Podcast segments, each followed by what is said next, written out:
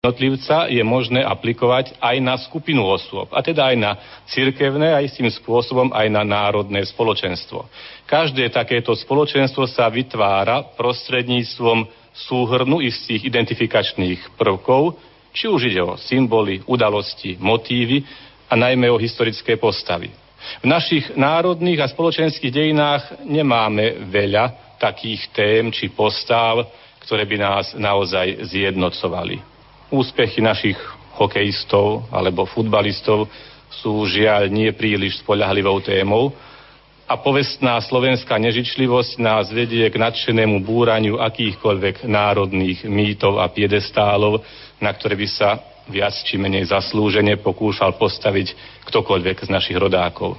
Aj nedávne 20. storočie je plné kontroverzných figúr, ktoré sa síce v svojom čase nechávali nazývať tatíčkami, otcami, vodcami, budovateľmi a zakladateľmi, ale v skutočnosti viac rozdeľovali a aj naďalej rozdeľujú našu spoločnosť v pohľade na dejiny.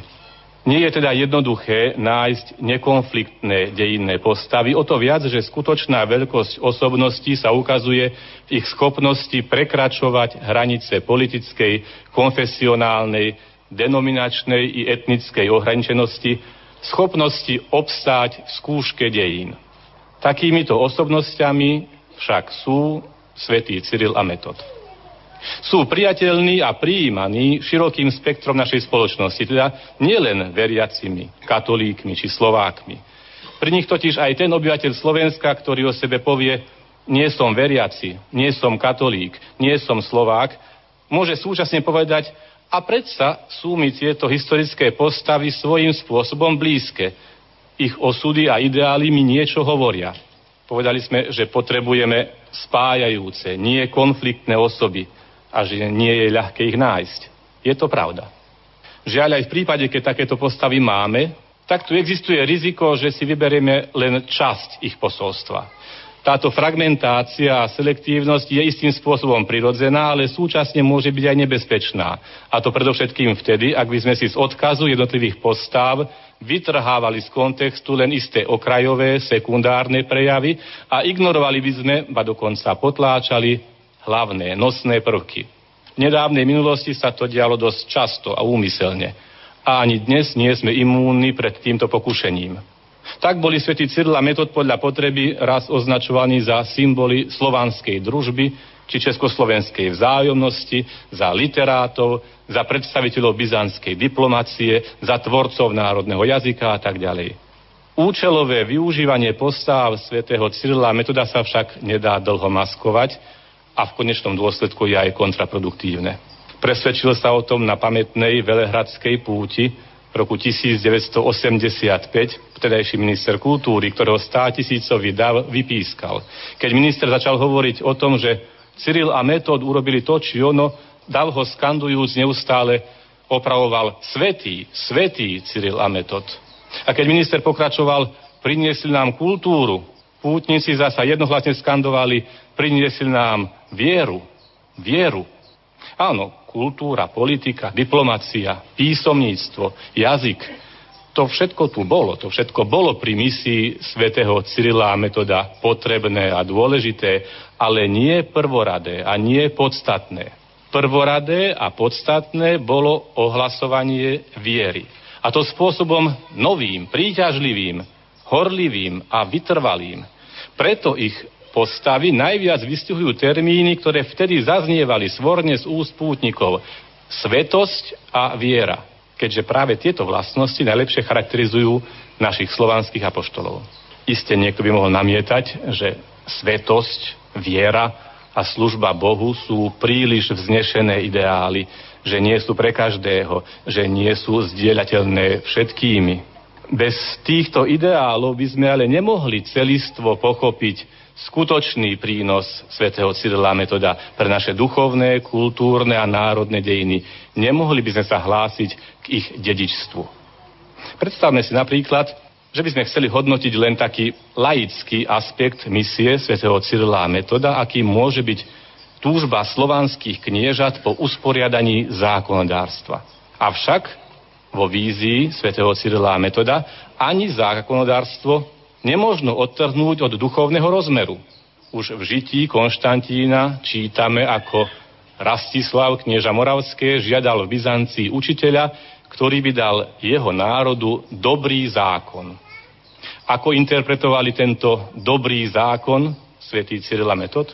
Dosvedčuje nám to najznámejšia civilná právna pamiatka veľkomoravskej doby, tzv. súdny zákonník pre ľud, zákon súdny ľudem. Jeho prvá veta znie, pred každým právom sluší sa o Božom práve hovoriť. Náš súčasný právny systém vychádza zo základného zákona Slovenskej republiky, ktorým je ústava. V jej preambule okrem iného čítame My, národ slovenský, v zmysle cyrilometodského duchovného dedičstva uznášame sa prostredníctvom svojich zástupcov na tejto ústave. Je to pekná formulácia. Ale sme si naozaj istí, že naše zákony teoreticky vyplývajúce z tohto základného zákona zodpovedajú tomuto cyrilometodskému duchovnému dedičstvu? Tento duch totiž vyžaduje, aby žiaden zákon neprotirečil morálnej norme vychádzajúcej z Božieho práva. Podľa prvého článku ústavy Slovenská republika je zvrchovaný, demokratický a právny štát, ktorý sa neviaže na nejakú ideológiu ani náboženstvo. Ako teda chceme aplikovať cyrilometodské duchovné dedičstvo. Len na úrovni vzletných fráz? Už dobre, pripustme, že je v poriadku, že štát ako inštitúcia sa bude vyhýbať viazaniu sa na akúkoľvek ideológiu a náboženstvo. Ale čo má robiť, ako sa má správať jednotlivec, občan, člen spoločenstva, ktoré vytvára štát. Človek predsa nie je zviera, nekoná len inštinktívne, ale aj podľa nejakej idei. A teda vlastne transformuje do svojho života myšlienky a rozhodnutia založené na istých hodnotách, kritériách a morálnych normách. Isté väčšina ľudí sa opiera o zdedené tzv. tradičné hodnoty, pretože verí, že súradnícový systém morálnych hodnôt je nemenný a že si ho nemôžeme svojvoľne posúvať. Ale žiaľ, mnoho ľudí si vytvára morálne normy aj podľa vlastnej potreby. Ba niekto si práve naopak kladie za plán všetky tieto tradičné hodnoty vo vlastnom živote a podľa možnosti aj v živote iných zbúrať a zmeniť. Niekto sa zase dôkladne a dôsledne, prakticky neviaže na nejakú ideológiu náboženstvo a žije teda naozaj neviazane. Ani problém spravodlivých zákonov a ich nestranného aplikovania nie je nový. Metodovo napomenutie vladárom, nazývané neraz aj napomenutie sudcom, je len príkladom toho, ako musel aj náš prvý arcibiskup pripomínať vtedajším vladárom a sudcom, aby v prvom rade sami dodržiavali zákony. A išli tak príkladom pre iných, aby, citujem, nekrivdili nikomu zo slabších, ani aby pohanský nejaký obyčaj nekonali, aby ochraňovali manželský zväzok v jeho neporušiteľnosti Ide tu teda o výzvu na uplatňovanie Bohom zvereného práva na život, na slobodu, na dobré meno, práva rodičov na ochranu ich výsostného postavenia pri výchove dieťaťa, práva manželov na spoločenskú podporu a ochranu ich zväzku bez vytvárania terminologických i právnych konfúzií. Aj dnes zaznieva metodová výzva, a to zvlášť pre tých, ktorí sú pokrstení. Svetý metod hovorí, povinný je každý pokrstený seba samého čistého chrániť ako chrám Bohu Svetý a so svojou ženou uspokojiť sa, nič iné ďalšie nezmýšľať, ani na spôsob hoveda za nezmyselnými vášňami chodiť. Alebo by stálo za to, najmä dnes, keď sa v širokých vrstvách našej spoločnosti stretávame so stratou dôvery v súdy a v súdne procesy, spomenúť si na druhý článok prvého cyrilmetodského civilného zákonníka, ktorý ustanovoval neslobodno ani raz prijímať svetkov, ktorí boli kedy usvedčení, že luhajú a prestupujú zákon Boží. Ak v duchu cilometodského dedičstva sa takéto kritérium uplatňuje na svetkov, o čo viac by sa malo uplatňovať na verejných predstaviteľov, najmä na tých, ktorých si slobodne volíme a ktorých môžeme slobodne poslať aj preč zo scény verejného života, najmä ak boli, ba to niekedy aj viac raz, verejne usvedčení, že luhajú. Tejto chvíli už ale vidíme, ako niekto zdvíha varovne prst i hlas. Pozor, čo to má byť? opäť sa nejakí cirkevní predstaviteľ ide miešať do politiky? Ale nie, len, len kľud. Toto nie je politika. Teda aspoň nie tak, ako ju chápeme v jej straníckom a inštitucionálnom rozmere. Je to len naplňanie toho poslania, ktorého sa církev ani jej predstavitelia nemôžu zrieknúť bez toho, aby sa nespreneverili svojmu poslaniu. Aj dnes, tak ako tomu bolo v predchádzajúcich epochách, jej hlas zaznieva k reprezentantom, vládcom a zákondarcom civilných spoločenstiev. Spomedzi viacerých príkladov tohto hlasu môžeme citovať príhovor blahoslaveného Jána Pavla II. na shromaždenie reprezentantov parlamentov z celého sveta, ktorí sa 4. novembra v roku 2000 zišli vo Vatikáne v aule Pavla VI. Reprezentantom zákondárnych zborov stoviek národov Ján Pavol II vo svetle Evanielia a v mene najvyššej pravdy o človeku, ktorú je možné spoznať cez Ježiša Krista, pripomenul ich morálnu povinnosť týmito slovami. Osobitne sa chcem obrátiť k tým z vás, ktorí máte mimoriadne dôležitú úlohu formovať a schvaľovať zákony. Je to úloha, ktorá približuje človeka k Bohu, najvyššiemu zákonodarcovi, z jeho väčšného zákona totiž v konečnom dôsledku čerpá každý zákon svoju platnosť a zavezujúcu silu. Toto sa má na mysli, keď vyhlasujeme, že žiaden pozitívny zákon nemôže protirečiť prirodzenému zákonu, pretože tento nie je ničím iným ako indikátorom primárnych a podstatných noriem upravujúcich morálny život, noriem vyjadrujúcich charakter, najlepšie potreby a najvyššie hodnoty ľudskej osoby. To znamená, že zákony, nech by sa jednalo o ktorúkoľvek oblasť, ktorej zákondarca zasahuje, alebo do ktorej musí vstúpiť, musia vždy rešpektovať a podporovať ľudskú osobu v celej škále jej duchovných, materiálnych, osobných, rodinných a sociálnych potrieb.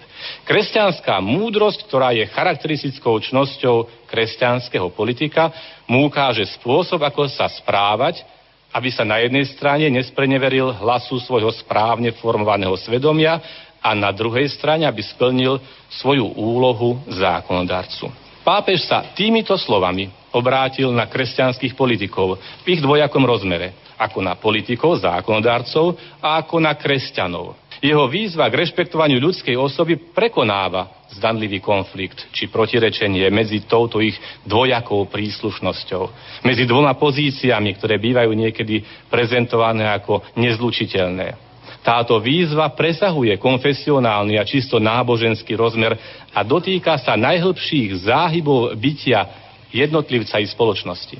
Katolícka cirkev je presvedčená, že keď sa moderné štáty v rámci svojej zdravo chápanej autonómie prostredníctvom vnútorných zákonov a prostredníctvom medzinárodných dohôd a konkordátov snažia zabezpečiť pre svojich občanov popri iných prirozených a občianských právach aj slobodu svedomia a náboženstva, prispievajú tak k uskutočňovaniu tých všeobecne príjmaných noriem, ktoré zabezpečujú usporiadanú slobodu a úctu voči ľudskej dôstojnosti každého človeka. Pri tomto zákonodárnom úsilí nachádzajú v katolíckej cirkvi spolahlivého partnera a spolupracovníka. V duchu zásady Pacta Clara, Bonia Mici. Obaja solúnsky bratia, budúci apoštoli Slovanov, boli osobnosťami, v ktorých dýchala klasická byzantská kresťanská kultúra. Predovšetkým svätý Cyril, nazývaný aj filozof, bol jedným z popredných predstaviteľov kultúry svojej doby.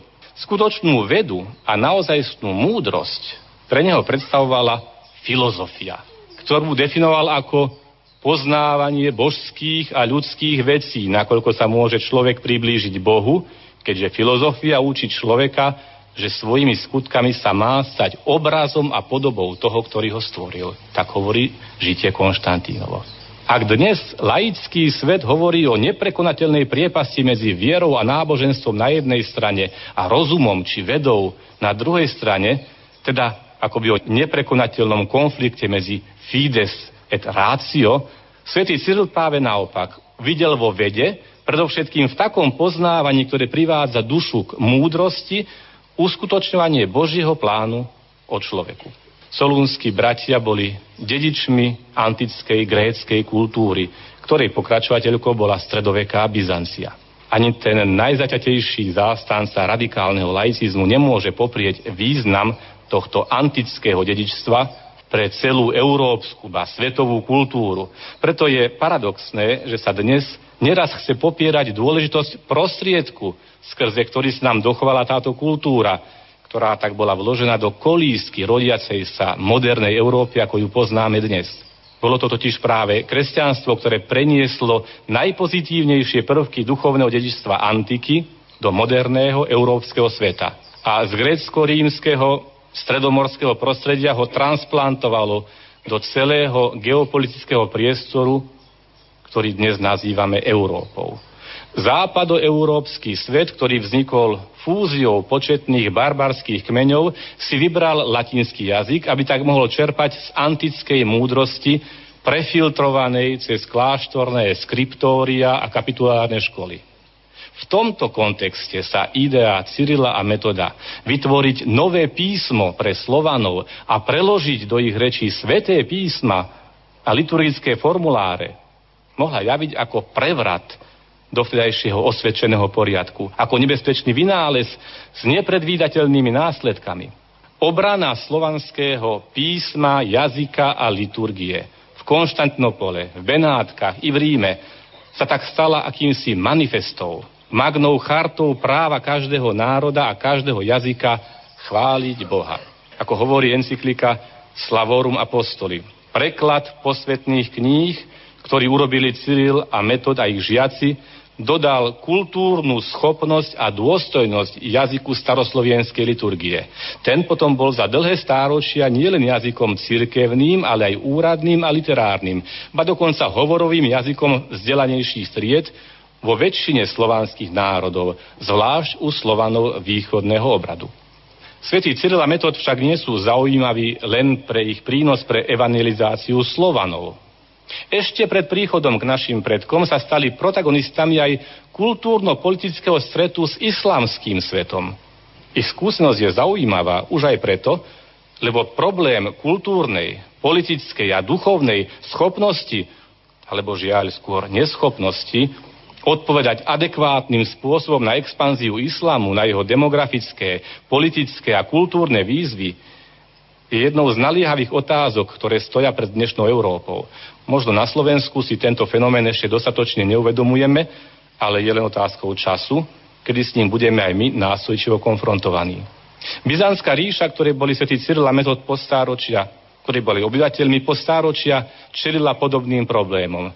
Nakoniec v tomto súperení podľahla a bola vymazaná z mapy sveta. Životopisný spis Žitie Konštantína nám dosvedčuje, že svätý Cyril počas svojej misie k Arabom nevstúpil na pôdu politickej polemiky, ale prenášal diskusiu do oblasti morálky a teológie, dokazujúc morálnu, duchovnú a doktrinálnu prevahu Kristovho zákona. Dnešný tzv. západný svet sa pokúša demokratizovať viaceré tradične islamské krajiny exportom demokracie na krídlach stíhačiek a za zvuku bomb. Dokazujúc však takto iba svoju vojenskú prevahu, ale už sa neodváži ponúknuť ako prameň obrody pre všetky národy a kultúry kresťanský pohľad na človeka a jeho dôstojnosť.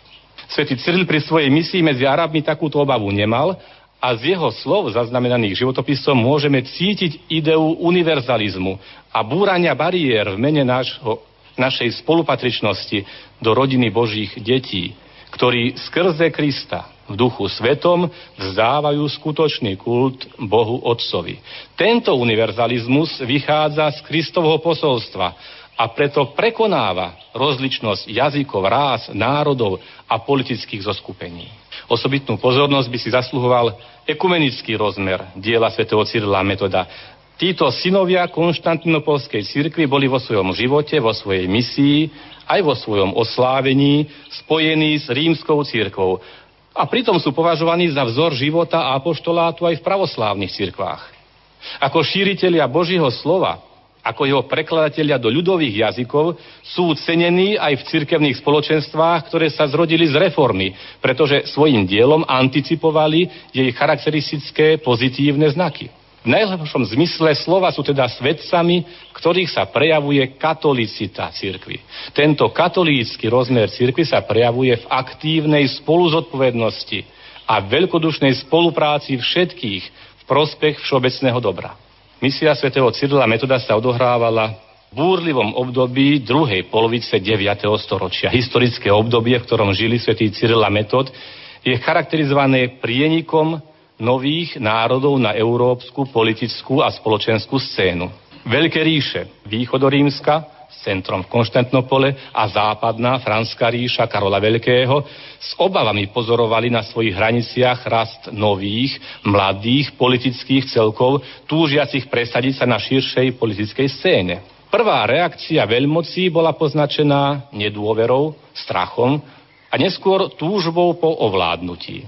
Vojenské ovládnutie však vôbec nebolo jednoduché, preto sa Západ utiekal k politike kultúrneho ovládnutia, ktoré je najlepším prostriedkom na pacifikáciu a spoločensko-politickú okupáciu.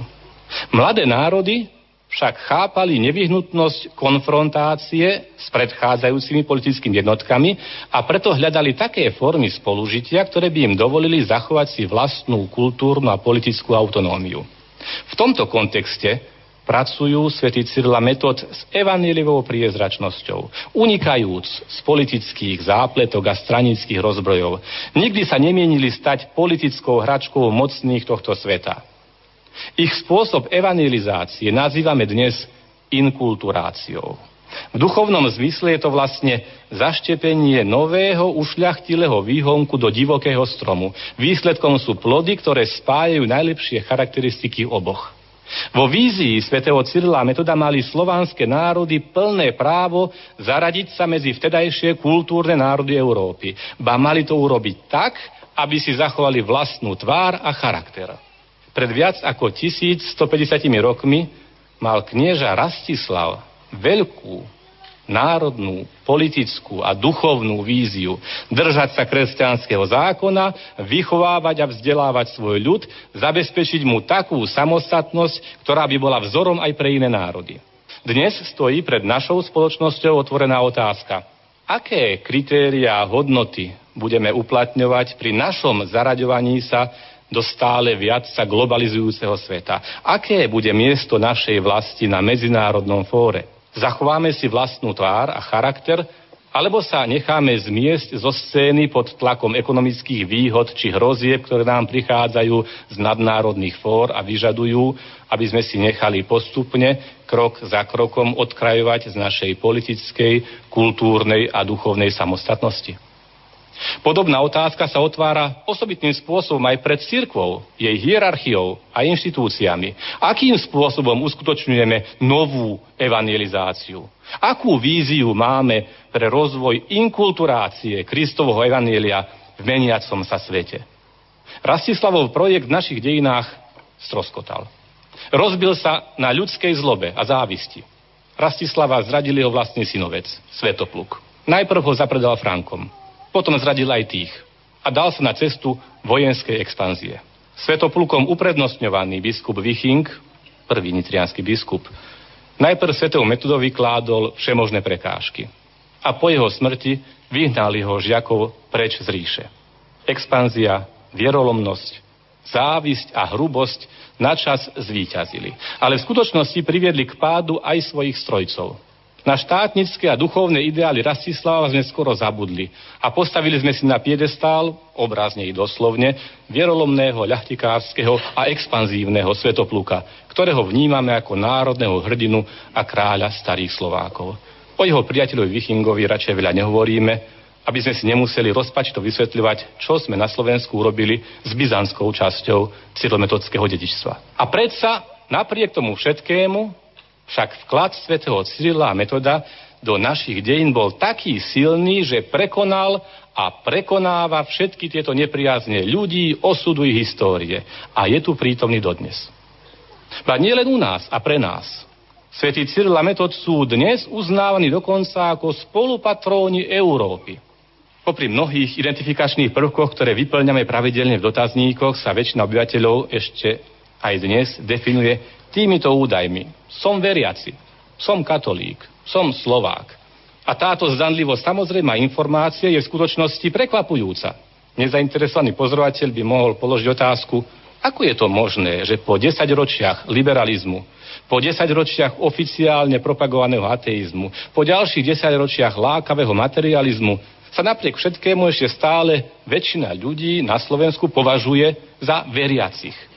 Ako je to možné, že napriek rozdeleniam cirkvy, ktoré v priebehu stáročí narušili jej jednotu na východe i západe, napriek tomu, že aj v dejinách Slovenska boli obdobia, keď sa veľká časť ich obyvateľov ocitla mimo viditeľného spoločenstva katolíckej cirkvy, či už ako výsledok vlastnej voľby, či vnútornej krízy katolíckej cirkvi, alebo ako výsledok zásahov štátnej moci, aj napriek všetkým týmto komplikovaným súvislostiam sa ešte aj dnes väčšina obyvateľov Slovenska považuje za katolíkov. A to aj napriek tomu, že nie vždy žije podľa všetkých predpisov a prikázaní svojej viery. Ako je to možné, že hoci sme počas stáročí, iba viac ako tisícročie, nemali vlastný štát, v ktorom by bolo bývalo možné rozvíjať pocit národnej identity, napriek tomu, že celé desaťročia sme boli vystavení cielenému odnárodňovaniu či silenej internacionalizácii, Napriek tomu dnes existujeme ako národné spoločenstvo s vlastným jazykom a národným a dnes dokonca už aj štátnym povedomím. Odpovede na tieto otázky môžeme hľadať v rôznych rovinách v oblasti politickej, geopolitickej, etnografickej a v neposlednej miere v rovine duchovnej. Napriek nesmiernej zložitosti tejto otázky si dovolím predpokladať, že akýmsi zjednodušeným sumárom by bola odpoveď je to preto, lebo na začiatku našich náboženských, kultúrnych a národných dejín stáli osoby ako svätý Cyril a Metod, ktorí do duchovného genetického kódu tohto spoločenstva vložili vieru v trojjediného Boha. Naviazali ho na Petrov stolec ako viditeľný znak jednoty Kristovej cirkvi, a keďže vytrvalo ohlasovali právo každého národa chváliť pána vo svojom vlastnom jazyku, dali nášmu spoločenstvu aj identifikačný prvok vedúci ho k idei národnej svojbytnosti a k túžbe po nej, k túžbe po duchovnej, kultúrnej i politickej slobode a nezávislosti. Pred časom som mal možnosť zúčastniť sa v jednom talianskom chráme odhalenia nových vitráží zobrazujúcich svetých Cyrila Metoda. Ozrejmil som si pritom niekoľko skutočností. Čo je to vlastne vitráž? Prvá spontánna a jednoduchá odpoveď by bola, je to obdivuhodné umelecké a technické dielo, ktoré dovoluje svetlu slnka preniknúť dovnútra budovy. Prenikajúce svetlo oživuje farby, osvetľuje vnútorný priestor, dáva mu život, mení ho. Kristus o sebe hovorí, ja som svetlo sveta. A byzantská veľkopôstna liturgia nám zasa pripomína, svetlo pánovo osvecuje celý svet. Kristus osvecuje svoju církev. Na vitrážach figúry svetcov dovolujú svetlu prenikať dovnútra. Zaplavujú chrám svetlom. Svetlo oživuje postavy svetých. A farebné figúry svetcov nám dovolujú, aby sme videli svetlo. Naše oči nie sú schopné pozerať sa priamo do slnka. Ale keď sa pozeráme na vitráž, vidíme postavy a vnímame svetlo bez toho, aby sme mohli oddeliť jedno od druhého. Podobne môžeme chápať životy svetých v dejinách cirkvy a národov.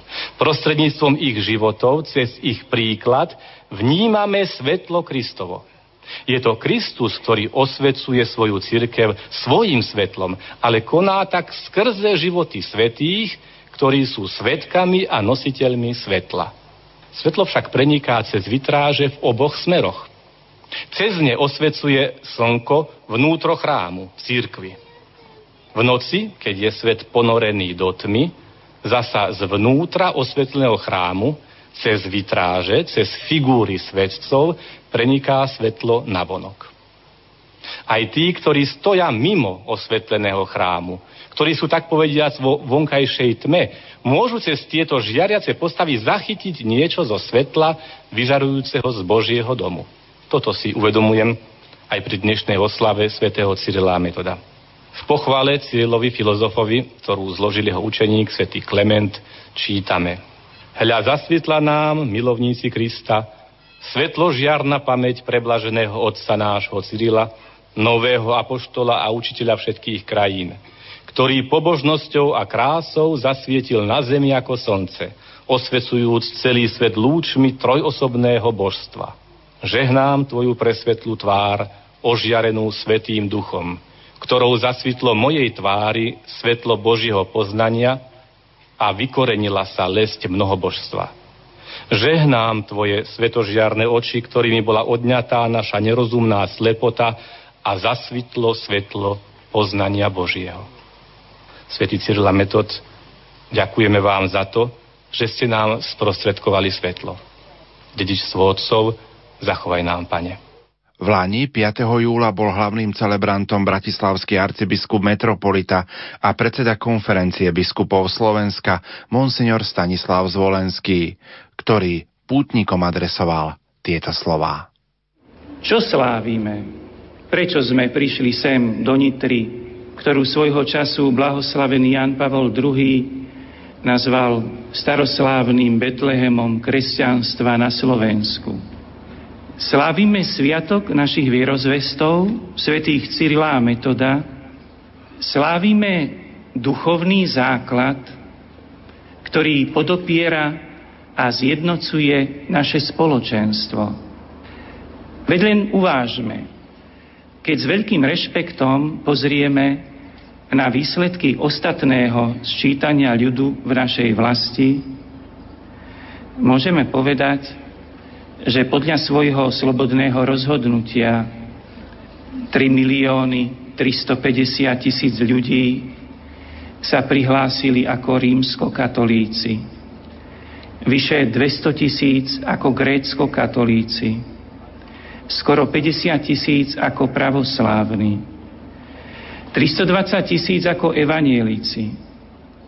Skoro 100 tisíc ako reformovaná kresťanská církev a ešte ďalší kresťania z menších kresťanských spoločenstiev.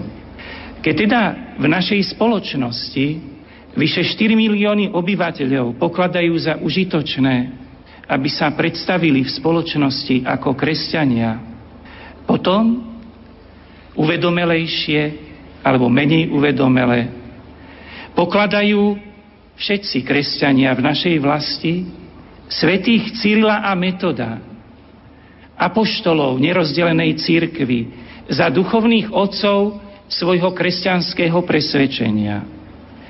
Keď uvážime, že svätého Štefana Uhorského kráľa pokrstil svätý Vojtech z českého rodu Slavníkovcov, ktorí prijali kresťanstvo, keď aj tento český rod patril do Veľkomoravskej ríše, či nemôžeme právom povedať, že svätý Cyril a Metod zjednocujú našu spoločnosť. Sú duchovnými otcami kresťanského presvedčenia v našej vlasti. Nimi sprostredkované evaníliové hodnoty nás tmelili. Nás dodnes spájajú. Kresťanov ako kresťanov, Slovákov ako Slovákov a samozrejme všetkých bez rozdielu ako obyvateľov našej vlasti. Slávime teda duchovný základ našej spoločnosti, duchovnú jednotu. Slávime posolstvo kresťanskej viery, ktorej rozumieme my a ktorej rozumeli naši predkovia. A je tomu 1150 rokov. Pred 1150 rokmi prišiel zásadný podnet pre duchovnú identitu nášho národa i ostatných národov ktoré žijú v našej vlasti. Veľkomoravský knieža Rastislav totiž v roku 862 poslal byzantskému cisárovi Michalovi III. posolstvo tohto znenia. Náš ľud sa pohanstva zriekol a kresťanského zákona sa drží. Nemáme však takého učiteľa, ktorý by nám v našom jazyku pravú kresťanskú vieru vysvetlil aby sa aj iné krajiny to vidiac pripodobnili nám. Tak pošli nám, vládca, biskupa a učiteľa takého, lebo od vás na všetky strany vždy dobrý zákon vychádza. Na to cisár Michal III. vyzval svätého Konštantína, aby sa misie ujal on. Spolu s bratom Metodom boli tou najlepšou voľbou, keďže poznali jazyk, mali organizačné schopnosti a misijnú horlivosť. Cyril a Metod prijali výzvu cisára Michala v duchu slov pána Ježiša, ktoré sme počuli v úrivku z Evanielia. Chodte teda, učte všetky národy a krstite ich a naučte ich zachovávať všetko, čo som vám prikázal. A hľa, ja som s vami po všetky dni až do skončenia sveta. Misia svetých Cyrila a Metoda bola misia náboženská a kresťanská. Mala ako vedúci motív a cieľ plné obrátenie Slovanov na kresťanskú vieru. Nástrojom úspešnej evangelizácie sa stali hlaholské písmo, ktoré vytvoril svätý Cyril a slovanský jazyk. V reči ľudu sa ohlasovalo evanielium, vysluhovali sviatosti a konali bohoslužby. Písmo a jazyk sa stali aj základom písomníctva, vzdelanosti a kultúry našich veľkomoravských predkov. Stále hĺbšie prenikanie do obsahu kresťanskej viery cez možnosť vyznávať ju vo vlastnom jazyku, v reči ľudu, znamenalo možnosť, aby si obyvatelia Rastislavovej ríše uvedomovali stále hĺbšiu základnú hodnotu kresťanského posolstva o slobode človeka ako Božieho stvorenia, adoptovaného Božieho syna a céry, o slobode človeka pred Bohom a pred ľuďmi, o slobode človeka pre Boha. Je zrejmé, že Rastislav ako ten, ktorý stojí na čele spoločnosti mal svoje politické záujmy, ale je zrejme aj to, že jeho vynikajúce štátnické rozhodnutie sa stalo základom kresťanskej slobody pre našich predkov. Ako biskupy Slovenska pripomenuli pastierským listom z poslednej nedele, pojem slobody sa objavil aj v slovách, ktoré na svojej smrteľnej posteli arcibiskup Metod adresoval svetému Gorazdovi. Zomierajúci Metod chcel odovzdať duchovnú štafetu misijnej aktivity, ukázal na Gorazda a povedal, toto je vašej zeme slobodný muž, učený dobre v latinských knihách, pravoverný. Keď sa hĺbšie zamyslíme na touto vetou, môžeme v nej objaviť celistvé posolstvo o slobode. Vrátane jej najhlbšieho rozmeru, ktorým je sloboda ľudského svedomia. Sloboda na pozadí spresňujúceho vyjadrenia slobodný muž našej zeme je sloboda od všetkých ujarmujúcich spoločenských, politických, finančných, mediálnych či osobných väzieb, Jednoducho sloboda podriadená Bohu, pôvodcovi najvnútornejšej logiky všetkého jestvujúceho. Okrem toho metod chválí Gorazda ako muža učeného v knihách. Z úst arcibiskupa Metoda, ktorý svoju misiu postavil na textoch preložených jeho bratom pre ľud, ktorý na tieto texty dostal požehnanie rímskeho biskupa, pápeža, to znie zvlášť naliehavo. Byť učený znamená v týchto súvislostiach, ak ste viac, ako mať len intelektuálnu vedomosť, iba informácie. Znamená to praktizovať, žiť, realizovať hodnoty, načerpané a pochopené v knihách a predovšetkým v knihe kníh v Biblii.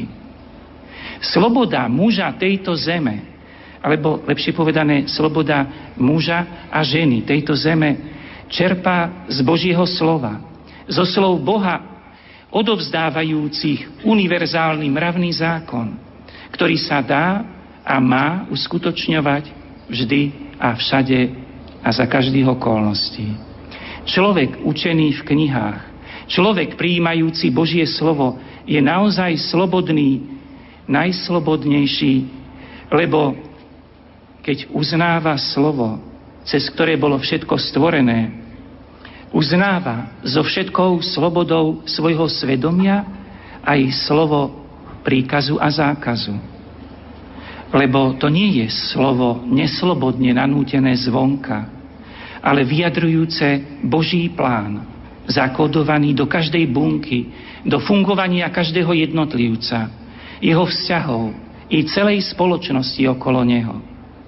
To platí aj pre situáciu samých vierozvestov, keď putovali do Ríma, aby od pápeža ako hlavy cirkvy prosili požehnanie na svoje dielo.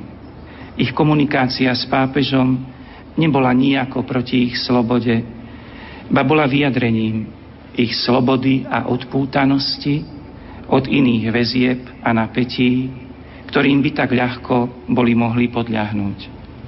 Preto svätý Metod Gorazda napokon chváli ako pravoverného, čiže ako človeka verného pravde. Moderný človek by sa zda opýtal, ako byť verný a čomu, ak pravda nie je jasne definovaná, ak každý má svoju pravdu, ak pravdou je to, čo je práve vhodné a užitočné. Ako byť verný premenlivej pseudopravde, vratkým ideám, vydaným na pospas hlasovaniam, mediálnym stratégiám, mocenským záujmom, spravodajským hrám. Presne pred 7 rokmi na tejto slávnosti predniesol homíliu otec kardinál Jan Chryzostom Korec, na ktorého v tieto dni myslíme a za zdravie ktorého sa sústavne modlíme. Jeho vtedy prednesené otázky sa nám dnes javia rovnako aktuálne ako vtedy. Otec kardinál sa vtedy pýtal, chceme žiť ako národ bez náboženstva?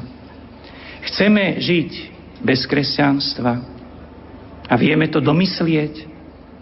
Nevidíme, aké otrasné rozmery vie nadobudnúť bez svedomia ľudské sebectvo, chamtivosť a ľudská nenávisť. Nevidíme, čo vie stvárať nenásytnosť ľudí v hospodárstve, čo chamtivosť podplácania, čo nenávisť terorizmu. Nevidíme, čoho je schopná bezbrehá sloboda, čo sú v stave robiť ľudia bez mravných zábran.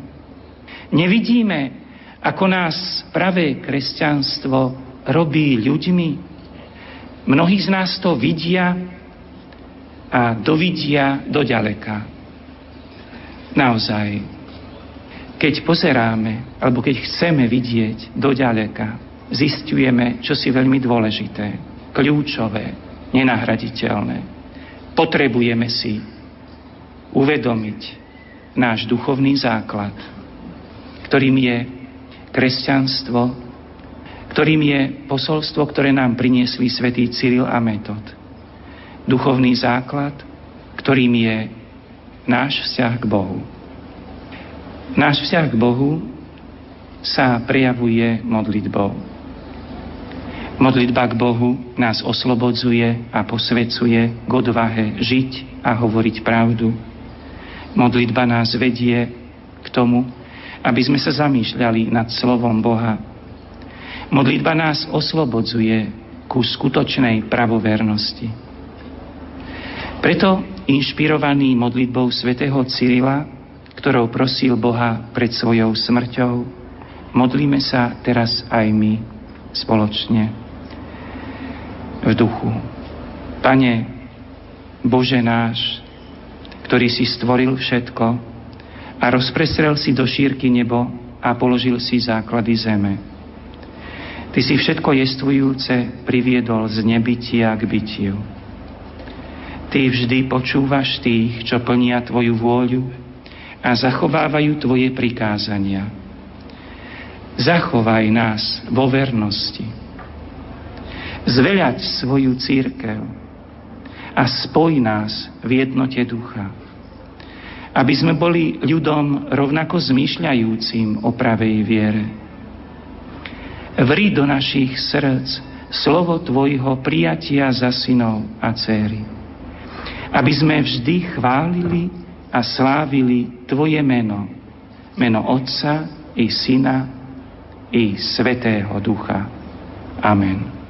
V uplynulých minútach ste, milí poslucháči, počúvali z cyrilometodských pútí v Nitre. Aj naďalej pohodové počúvanie vám prajú Peter Ondrejka a Pavol Jurčaga. Gospodi Kriste, Boží,